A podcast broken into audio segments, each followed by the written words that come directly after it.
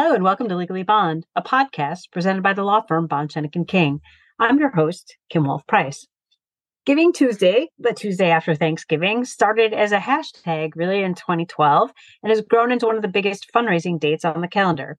It's often called a global generosity movement. I guess it helps people focus on making a difference in their communities and giving back. Since we are in the holiday season, producer Kate had the excellent idea to focus on the spirit of giving and talk to a bond lawyer who lives those values. So I'm really happy that on today's episode, we'll be talking with Liza Magley, a member in our Syracuse office whose law practice focuses on litigation. And Liza is also someone who gives back and works to make her community a better place. Hey, Liza, welcome back to the podcast. Thank you so much, Kim. I'm excited to talk to you today, as always. So, this is another special edition, sort of. The first time you were on for a full episode, we talked about law students applying for jobs. And today, I want to talk to you about your work in the community and that focus on giving back in the midst of a busy law career. So, does that work for you? Absolutely. As long as I get the fun episodes where I'm not talking about my work, this is great. We will definitely have you back to talk about trademark litigation sometime soon. I'll wait with bated breath. okay. All right. Well, before we get into our conversation today, I hope maybe you'll refresh the recollection of our listeners and take a few minutes to talk about your background, where you went to law school, undergrad, how you got to bond, something like that. Sure. So I went to law school at Georgetown. Before that, I went to Xavier University for my undergraduate, which is in Cincinnati, Ohio. It actually ties in a little bit how I landed in at Xavier into our conversation today. And then getting to Bond, I summered here between my second and third year while I was at Georgetown and got the offer and came back and been here ever since. One of the few millennials who's stuck in the same place for almost a decade. we we're very glad that you are because you grew up around the Syracuse area. You're in the Syracuse office, right? I did. Yep. I went away for undergrad and law school, like I said, and I knew I always wanted to come back. And part of that is because I love the community here and being part of it and giving back to it. That's fantastic. Thank you. And so I did also mention that you're a litigator and do and I mentioned something about trademark litigation here. So do you want to give a quick summary of some of the work you do? Sure. So I work in generally commercial litigation and intellectual property litigation, which means if there's cases involving breach of contract, an employer having a conflict with their employee, you know, that would fall under general commercial. And then under the IP side, I'm doing trademark and commercial. I would never pretend to be smart enough to do the patent stuff. But dealing with people who want to protect their IP rights, you know, if you're a company like Coke and someone steals your recipe, you need to make sure you protect it by litigating over that trade secret. That's great. And I, I do know that there are patent lawyers right down the hall from you who call on you to say, Hey, can you help me with this litigation thing? it's true. It's true. They do. And I, I'm always a little bit intimidated because my science skills are not always up to snuff, but I'm happy to help. You have the litigation, they have the science. It's a perfect mix, I think. Exactly. Well, thank you for that background. I really appreciate it. And I think it's good for people to have that sort of context because you have a busy practice and there's a lot going on. Litigation is not your schedule, it's the court's schedule a lot of the time. Mm-hmm. So I, I think it's even more important to have that context as we talk about giving back. So you were raised in the Syracuse area and as you mentioned, came back here to establish your legal career. Was it growing up here in central New York that sort of that desire to work for your community became important to you? Absolutely. And to be honest, I, I didn't even know it was happening because it was just a given in my family, the way I grew up. We were giving back from the get go. I, I volunteer now at the Samaritan Center, which we'll talk about in a little bit. But I started volunteering at the Samaritan Center when I was still in grammar school at Immaculate Conception here in Syracuse. So yeah. the giving experience goes way back. My family's always been very involved in the community, and that's always been a pillar of how we were raised and what we grew up on and uh, so yeah it just made it easy. I i knew i had to do it. It wasn't even a an extra step.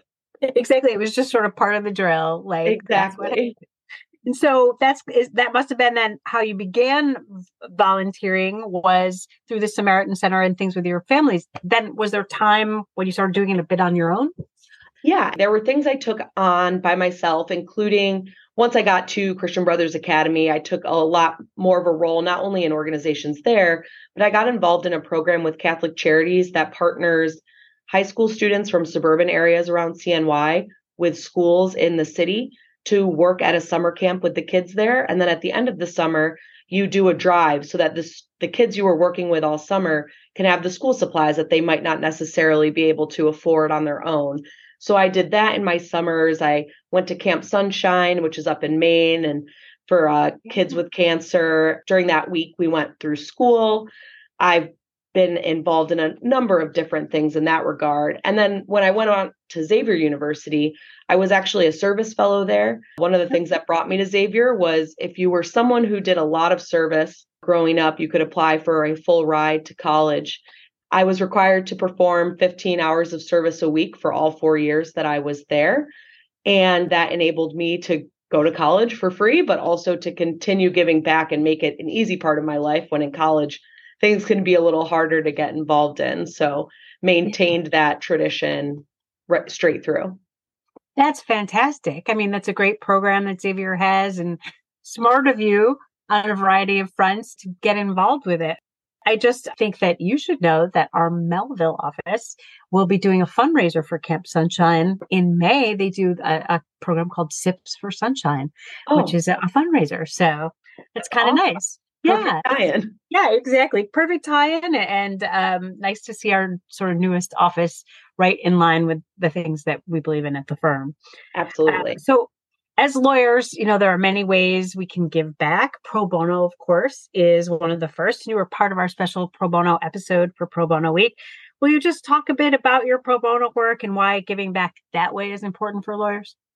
Sure. As I mentioned in that pro bono episode, I think part of being a professional is giving back and using the skills you've gained in your profession to better your community. At the beginning of The Office, Jim Halpert says something about how this is just a job. If it were my career, I'd do something completely different. And I think the difference between having a job and having a career is sometimes what's the extra thing that you're doing to better the community around you as opposed to going in day to day.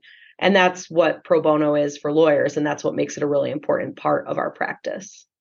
Yeah, it's a way to sort of bridge that access to justice gap and for us to use this law license we have to better the communities around us. I think that's a great, way to put it.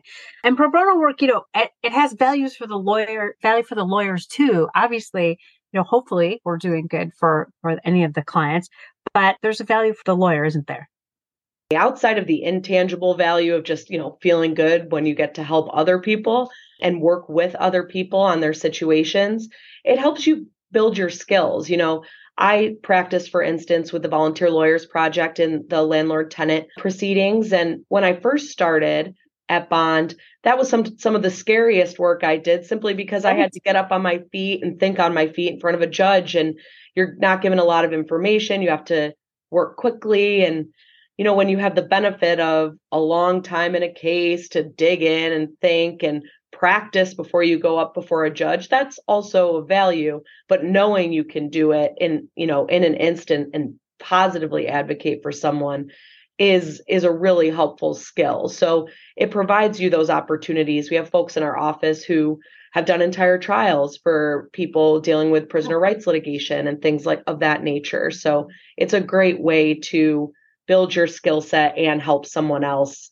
you know, with whatever situation they find themselves in.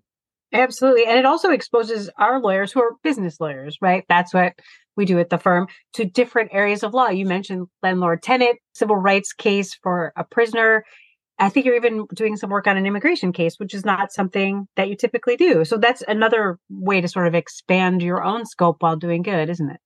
Absolutely. And it gives you a chance to work with other attorneys. For instance, the immigration case you brought up, I'm getting to work with a colleague out in our in our Albany office who doesn't do the same work as me and we don't often get to work together. So it's also a way yeah. to kind of get to know your colleagues and their skill sets and from a business perspective that's of course helpful because you know if a client comes in and says they have an issue, you know who can work on it or who to at least ask. Yeah, and you do get that moment where this is a client who might not otherwise be able to access these services and you really can make an impact.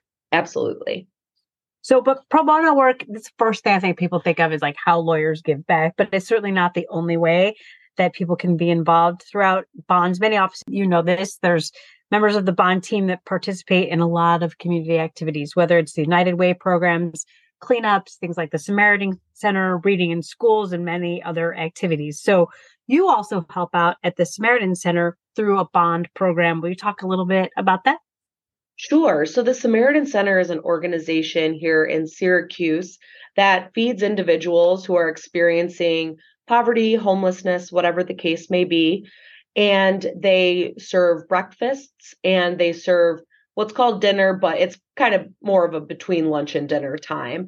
And the attorneys at Bond and our staff, and really anyone at Bond who wants to get involved, which is part of what makes it really fun, we go and at least once a month we serve breakfast. So we arrive on site around 6 a.m.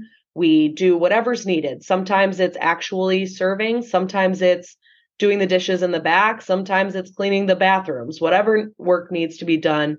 We do it and assist. And it's really a great opportunity to work with other people in our community who also want to give back, but also to work with the people coming in. Sometimes you know, just being there and being a an ear for someone to talk to is just as valuable as, you know, the apple or whatever it is they're taking for their day. So that's a really rewarding experience. And like I said, it's great to do it with all of our any colleague as opposed to just lawyers or just staff. It's really a group effort. Yeah, I think that's a really important part. And, you know, you're a new partner at the firm.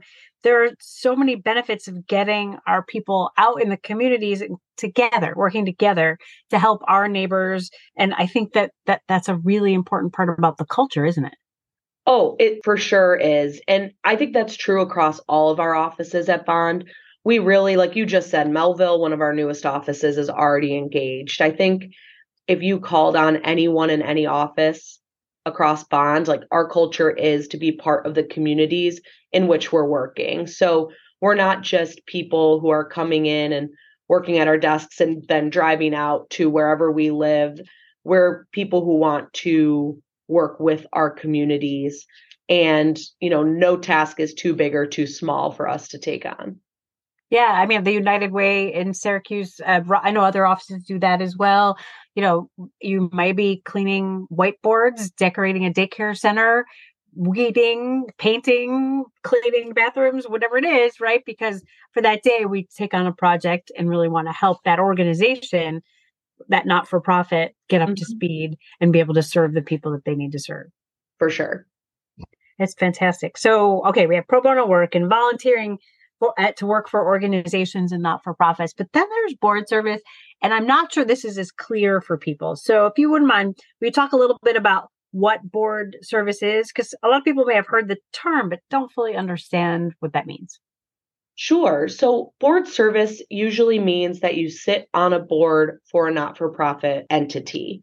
And what that means is you're kind of stewards or fiduciaries of that entity and when you think of the word steward, it's it's shepherding, it's guiding.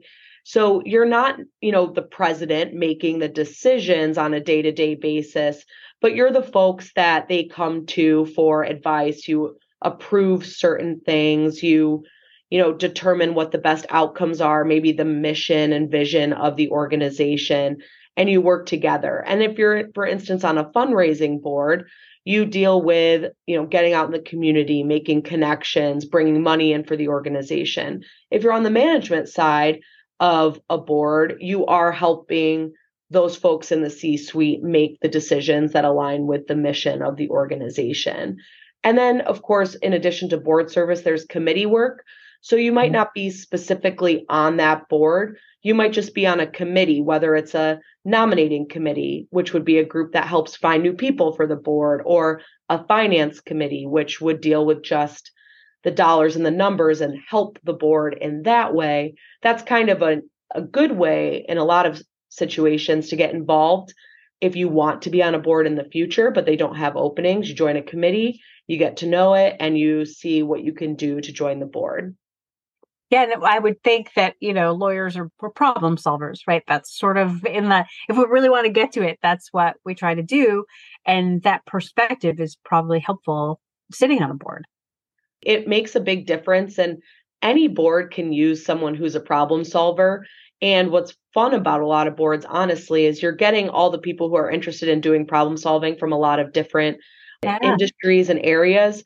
So you're meeting like minded individuals who are excited about helping their communities that might think about things in a way a lawyer doesn't think. You know, sometimes we think in a kind of a linear fashion, whereas an entrepreneur is kind of thinking in a web fashion and going in a million directions at once. So it's it's kind of refreshing to get different problem solvers in the same room that way. Absolutely. It's got to be really a rewarding way to build professional relationships and, and skills as well. Absolutely. Absolutely. So I have to say, one of the coolest things that I know you're involved with and some of your work is with the Loretto Foundation. Um, and that's because you are a third generation board member. And I just really think that's so important for Central New York, you know, whatever community someone lives in, right? Like a third generation member of a family is like, I want to give back. So will you talk a little bit about the Loretto Foundation? Yeah, it's definitely an organization I'm proud to be affiliated with. So the Loretto Foundation supports the Loretto Corporation, which is an entity in central New York that serves mostly elderly, but anyone who really needs that continuum of care assistance. And what I mean by continuum of care is that Loretto wants you to start using their PACE program, which is kind of an aging in place in your home. They'll help you drive places. It's a day program all the way up, you know, to your independent living and into your assisted living. And Loretto's doing a lot with memory care too, which is where we bring in folks who aren't necessarily within that elder population as you know it. And in addition to assisting the Loretto Corporation with performing that work, the foundation also serves the individuals who work for Loretto. And it's one of the things I think is really cool and sets the Loretto Foundation apart is that in addition to empowering our elders to live life with purpose and dignity, we're empowering the people who serve them whether it's through a diaper bank, which provides diapers to any parent or grandparent every single month who works for Loretto that needs it for their kids, whether it's supporting people in their CNA training programs. We have a We Care Fund, which Loretto's employees actually give grants to their fellow employees when they experience oh, cool. an emergency or hardship. So instead of those off, you know, oh, raise 10 bucks here and there because someone experienced a you know surprising life event and need help you can apply for a grant up to a thousand dollars. So for instance we've had an employee who had unexpected death in her family. She was able to apply and pay for part of the funeral costs which she wouldn't otherwise have been able to do. So it's nice because in an area like cny where we have people who are experiencing poverty but want to work and get jobs you know that those training programs the we care fund they're ways to help people want to stay at a job and it makes them happy to be there it makes the people they're serving happy and it's just it's a virtuous cycle. Absolutely and, and that's one of the things that often stops people from getting out of a cycle and if someone's experiencing poverty and then one setback can really just pummel everything, right? Like, well, I have to quit the job now and I can't. But having those types of supports is a great way to help people stay in it, advance, maybe do additional training and, and keep going like to whatever goal they have. Loretto's been kind of on the cutting edge for some time. And I can say that confidently because yeah. my grandpa was the first chair of the foundation in 1974. And then my mom was on the foundation and then the management corporation after that. Now I'm on the foundation. So it definitely has its roots in our community and it's really a great organization that lives out the mission that I just discussed, but also, you know, being in a room with a lot of problem solvers, people in our community like supporting Loretto and the Loretto Foundation. So it's also a great opportunity for me to work with a lot of folks from different areas and industries in our community. Yeah, that's amazing. And, and I really do love that, you know, your grandfather was the, he found, did he, was one of the help, people who found it or was he the first president? So they, what Loretto was founded before the Foundation Corporation right. came to, to be. So the Loretto was actually founded in 1926. Wow. And when the first opening of the Heritage, and it was run completely by uh, nuns. So it was the first diocesan run sort of elder care situation. And over time, it just grew and grew. And Monsignor Fahey, who recently passed away, yeah helped grow it. He's from CNY and he sat on three presidents' Council of on Aging. And my grandpa and other people in the community knew the good Loretto was doing and Monsignor Fahey. And so they formed the not for profit corporation in order to continue advancing the needs of Loretto because obviously the diocese in the 20s probably wasn't making enough money to form to perform medical procedures and take care of people and do things like that. So Loretto existed before that, but the corp the management corporation, the not-for-profit corporation came to be in the 70s. So my grandpa assisted with that and then became the first uh, chair of that. Of That's that great. And then your mom was part of that and the management corporation. Is that yeah. correct? You mentioned yes. that.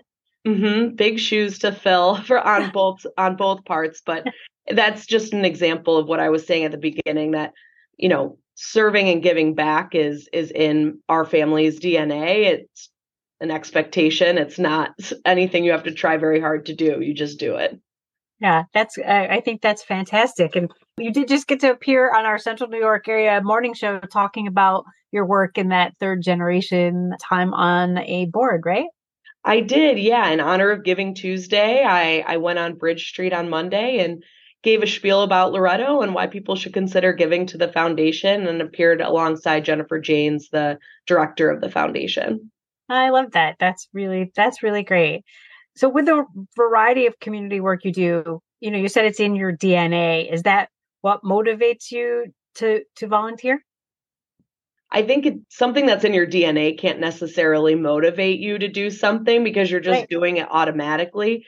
So I don't want to give myself too much of a pass, but what motivates me is that that tradition has demonstrated that, you know, giving back and being engaged in your community is so important. You know, I think there's a book I can't remember the name of the book. The word bowling is in the title. I can look it up.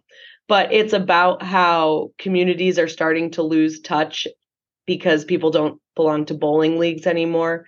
And while I think there's probably a lot of other issues for why people aren't in touch and not bowling, uh, the idea is there. I think in our increasingly virtual world, especially after COVID, it's easy to lose touch with like the physical community in which you live.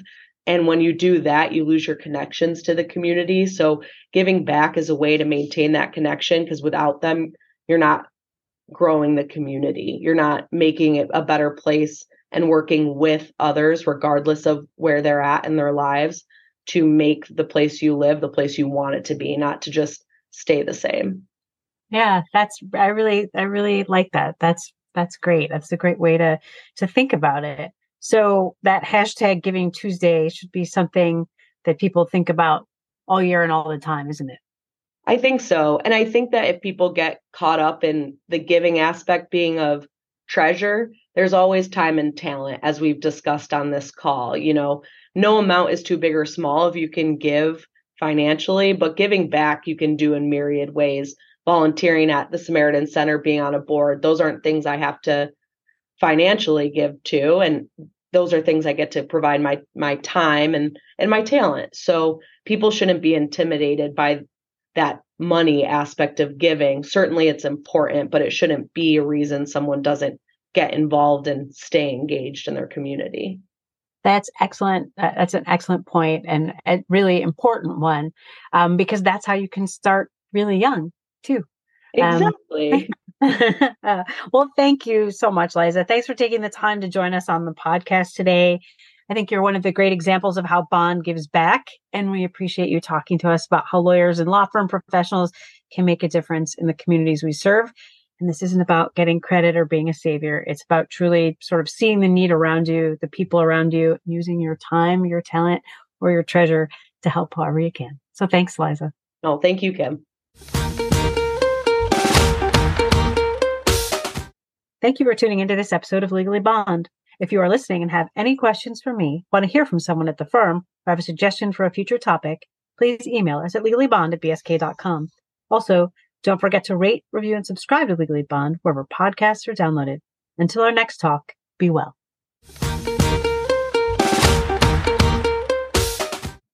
Bond, Schoeneck, and King has prepared this communication to present only general information. This is not intended as legal advice, nor should you consider it as such. You should not act or decline to act based upon the contents. While we try to make sure that the information is complete and accurate, laws can change quickly. You should always formally engage a lawyer of your choosing before taking actions which have legal consequences. For information about our communication, firm, practice areas, and attorneys, visit our website, bsk.com. This is attorney advertising.